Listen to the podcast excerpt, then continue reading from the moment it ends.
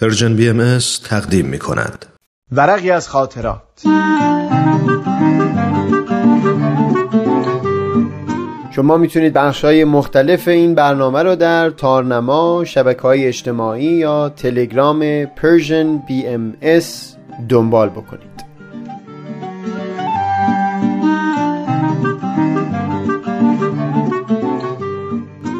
این ورق کفه های نابرابر ترازوی زندگی.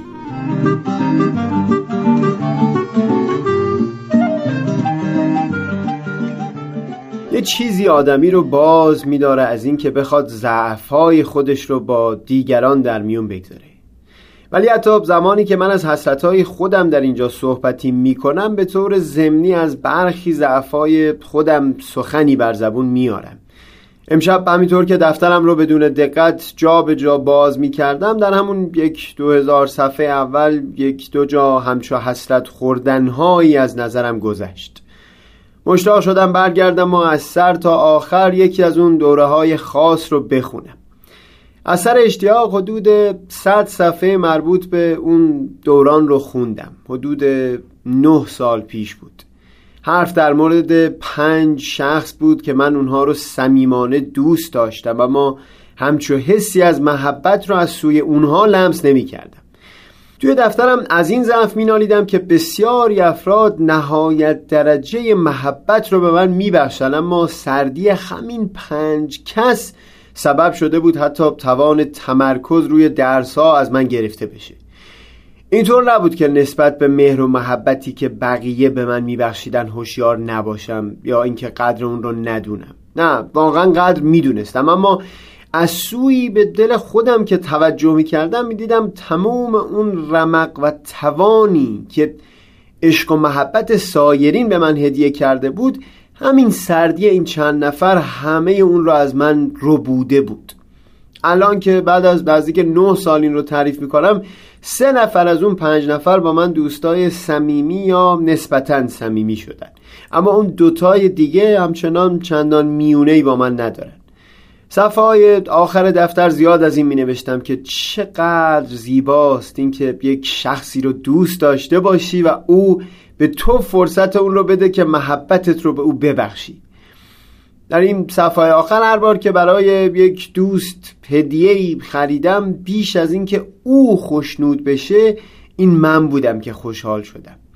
توی این زندگی لذتی از این بالاتر نمی‌بینم که یکی رو صمیمانه دوست داشته باشی و او هم تو رو دوست داشته باشه. یا اینکه یک کسی رو دوست داشته باشی و مجال این برای تو باشه که محبتت رو با او در میون بگذاری. راحت ابراز کنی و به سادگی با او بر زبون بیاری که چه حسی در دلت هست. وقتی اون صد صفحه دفتر خاطراتم رو کنار این چند صد صفحه آخر می‌گذارم هنوز نمی‌دونم چه چیز خاصی دستگیرم شده. از سوی یک حس تلخی در من پدید میاد که چرا باید اینطور باشه؟ چرا باید مهربانی و محبت اون همه مردم نتونسته باشه به من نیرو و توان این رو داده باشه که روی موفقیت های زندگی تمرکز کنم که چرا باید در برابر اون همه مهربانی و صفا سردی تنها پنج نفر. اینطور شعله ذوق و شوق رو در جان من خاموش و پژمرده کنه که اون همه سال در زندگی من از پیشرفت خبری نباشه.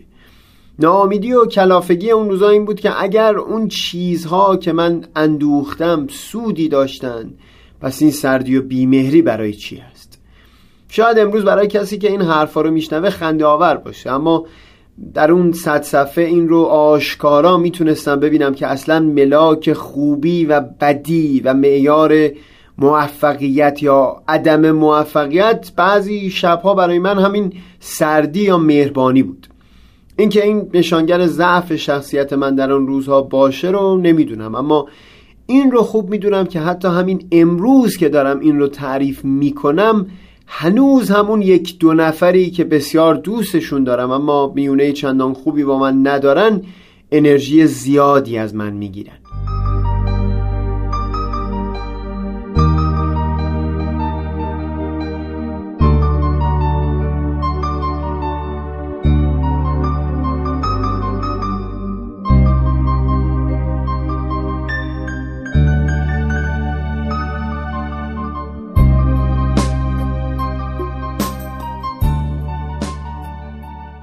حتی برخی وقتا هنوزم پیش میاد که در خلوت خودم فکر می‌کنم در مورد اینکه آیا بعضی پیشرفت هایی که برای من در زندگی حاصل شده از اون جنسی بودن که ساده ترین زیبایی ها و مهربانی ها رو برای من به ارمغان بیارن یا نه برعکس من رو از داشتن زیبایی ها محروم کردن.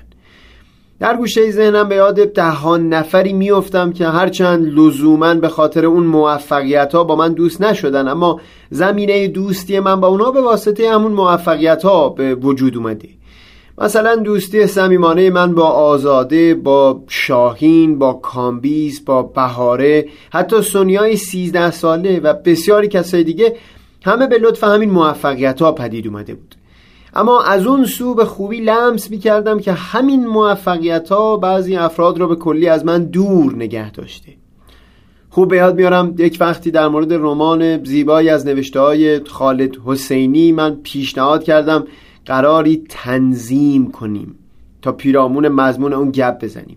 یکی از همون دو نفری که گفتم در همین دوران برخورد سردی داشته با لبخند گفت سوهیل من اون بار در جشن تولد به تو گفتم به جای سخنرانی کمی رقص یاد بگیر. بعد تو در مورد داستان که قرار آدم ازش لذت ببره با این لحن رسمی میگی یک وقت تنظیم کنی. همه چیز رو دانشگاهی می‌کنی. خداییش واقعیت زندگی من اون چیزی نبود که او تصور می‌کرد. اما هم در اون موقع و هم بعد از اون که از جمع بیرون اومدم خودم هم افسوس میخوردم از اینکه واژه تنظیم رو به کار برده بودم. یک بار وقتی داشتم برنامه های قدیمی تر ورقی از خاطرات رو گوش می‌کردم دیدم چقدر انرژی توی صدای سوهیل بود که در برنامه های بعدی خبری از اون همه انرژی نیست. به دلم که رجوع کردم دیدم قضیه همون ضعف نه سال پیش است. گویا ترازوی این زندگی همواره دو کفه داره. از یک سو دهها و صدها نفری هستند که با گرمی مهر و محبت تو رو سر پا نگه میدارن و از اون سو دو سه نفر معدود کسانی هستند که تو اونها رو دوست داری اما نشانی از مهر در جان اونها نیست. وجود همین دسته دوم سبب شده که من در همه جمعها ترانه های تلخ و شعرهای سوزناک رو طوری بخونم که انگار خود من سراینده اونها بودم. شاید این خیال خام باشه اما امیدم اون هست که روزی برسه این ترازوی زندگی تنها یک کفه داشته باشه.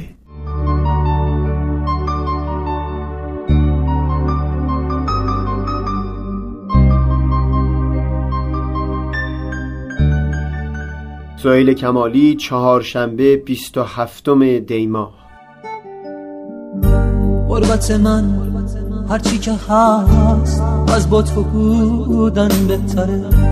آخر خط زندگی این نفس آخره. وقتی دارم با نفس از این زمان سیر میشم. وقتی با یه زخم زبون از این اون دلگیر میشم. این آخر راه دیگه. باید که تنها بمیرم. تنها تو جدی کسی تو غربت رو بگیرم. باید برم باید برم. باید که بی تو بپرم. آخ که چه سنگین می‌زنه. این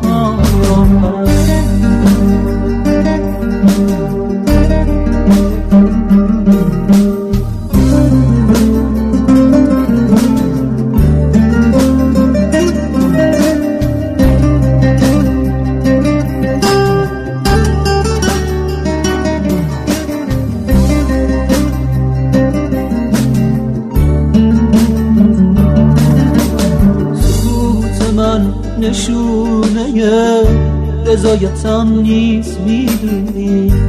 دلای هامو می‌تونی از سوی چشمام بخونی. بگو آخه جرمم چیه؟ باید اینجور بسوزم. هیچی نگم داد نزنم. لبام رو هم بدوزم. در بدن غزل فروش منم که گیتار می‌زنم. با هر نگاه به عکس تنگار من خودمو دار می‌زنم. نفرین به عشق عاشقی نفرین به بخت و سرنوشت. به اون نگاه که عشق تو تو سرنوشت من نوشت. نفرین به من نفرین به تو نفرین به عشق من و تو. به ساده بودن منو به اون دل سیاه تو. نفرین به عشق به عاشقی نفرین به بخت و سرنوشت. به اون نگاه که عشق تو تو سرنوشت من نوشت. نفرین به من نفرین به تو نفرین به عشق من تو به ساده بودن منو به اون دل سیاه تو. نفرین به عشق به عاشقی نفرین به بخت و سرنوشت